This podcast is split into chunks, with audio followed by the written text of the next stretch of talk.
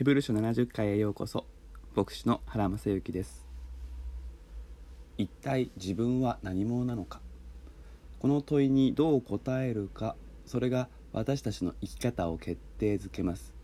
そして聖書は何度も何度も私たちが聖なるものであるとのことを伝え続けます。しかし私たちはなかなか自分が聖なるものだという自覚を持ちません。それは自分の現実を見ているからです。自分の性格自分の行動自分の生活習慣それらが聖清さからは遠いと思っているのでいくら聖書にあなたは聖なるものだと書かれていてもそれを信じられないのです。どうやらそれは今の私たちだけの問題ではなくて大昔のユダヤ人クリスチャンにもあったその問題のようです。自分が聖なるものである。その自覚がなければ神様に距離的に近づこうという思いは出てきません。むしろ離れて立っていようとするでしょう。それは恵みを受け取り損ねることになります。特に試練がないない時ならば恵みをそこそこに受けているだけでもやっていけるでしょうが強い試練がやってきたならば神にぐっと近づき大きく恵みを受けなければやっていけません。しかし自分がそこに行けると信じていなければ近づくこともしない。そうなれば起こることは試練に負けて信仰を失うことです。これがヘブル書の著者が問題にしていることです。どんな試練にも負けない強い恵みを受けられる。そういう立場にあるのにそれを求めないなら大変なことになる。そうならないためにはイエス様によって救われた者がどんな立場に変えられているのか本当に聖なるものとされているそのことを納得させ確信させる必要がありました。古い契約の立法による儀式では人を聖なるものとすることはできない。これがここまでの結論でした。問題はこの結論からイエス様へと導いていくことです。それも旧約聖書の言葉から導き出さなくてはユダヤ人たちを納得させることはできません。そこでヘブル書の著者は詩編40編を引用しこれを解釈して話を進めます。ここはいくつもの難しさを含んでいますので一つ一つ整理していきましょう。まず日本語訳の問題があります。5節と8節に「キリストは」と主語が出ていますけれどこれはギリシャ語本文にはない言葉で翻訳のために意味を補っているのです。これは私たちには便利ですがヘブル書の著者が言いたかったことを捉えるのは逆に少し邪魔になります。5節は「この世界に来られる方はこう言うのです」というのが直訳。まずここで詩篇の中で次の言葉を言う「ある人」をヘブル書の著者は登場させます。詩篇40編が書かれた段階ではこの人が誰なのかは謎です。ただ神の御心を行う人だということ。どこからかやってくるということだけが詩篇40編ではわかる。それでこの世界に来られる方とヘブル書の著者は話を始めます。この人が一つの悟りを言い表します。それは神様が求めているのは生贄や捧げ物といったものそのものではなくて別のことだという悟りです。生贄や捧げ物は立法の規定することです。立法に書いてあるのに神はそれを求めていないというのはそれは本質的な要求ではないという意味です。立法の本質的な要求は生贄や捧げ物といったもの自体ではない。では本質的なものは何か。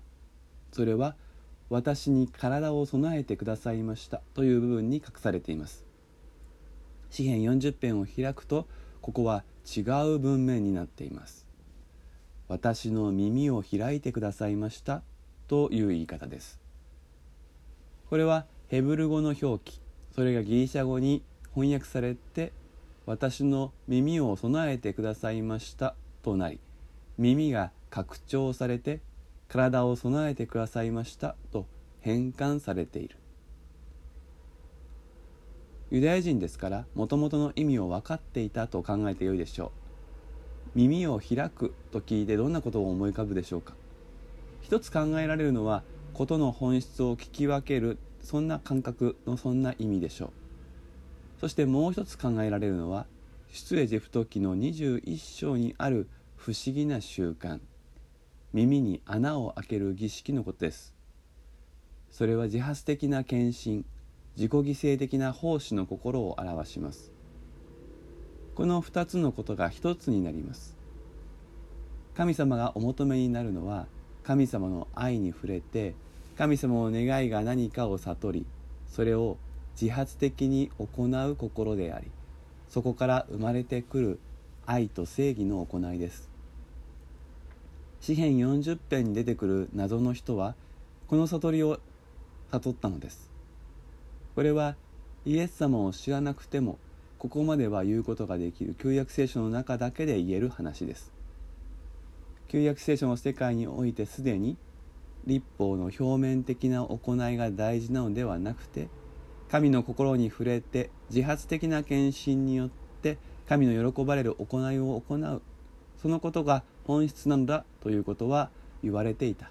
掲示されていました。それはすなわち立法は廃止され第二のもの本質的なものが立てられるということを予言していたわけです。ヘブル書の著者はこのある人がイエス・キリストであると10節で結びつけて議論を完結させます。そして耳を備える体を備える。これを発展的に読み替えてイエス様がこの世に来られる際に人間となるということを詩篇40編が暗示していたことまで言うのです。そしてイエス様の自発的な献身自己犠牲すなわち十字架の御業が立法を乗り越えて完成させるものなのだと説きます。そして生贄や捧げ物ではなし得なかった完全な清めを完成させてくださったということです。いろいろ小難しい話をしましたが私たちは何によって聖なるものとされるのかそれはイエス様の心に触れることによってだということです。イエス様が父なる神様に対して従順であり立法の本質である愛に従って愛で応えて生き抜き十字架に至るまで忠実であってくださった。このイエス様の心愛の心が私たちを清めるのです。ですからイエス様の愛がわからない人はまだ聖なるものではありません。しかしイエス様の愛が分かった人は自己理解を変えなくてはいけません。自分の実際がどうであろうとあなたや私は聖なるものなのです。そして聖なるものならば聖なる神様にピタリとくっついても問題は起こりません。だから大胆に神様に近づくことができるしそのように招かれているのです。40回目は以上です。それではまたお耳にかかりましょう。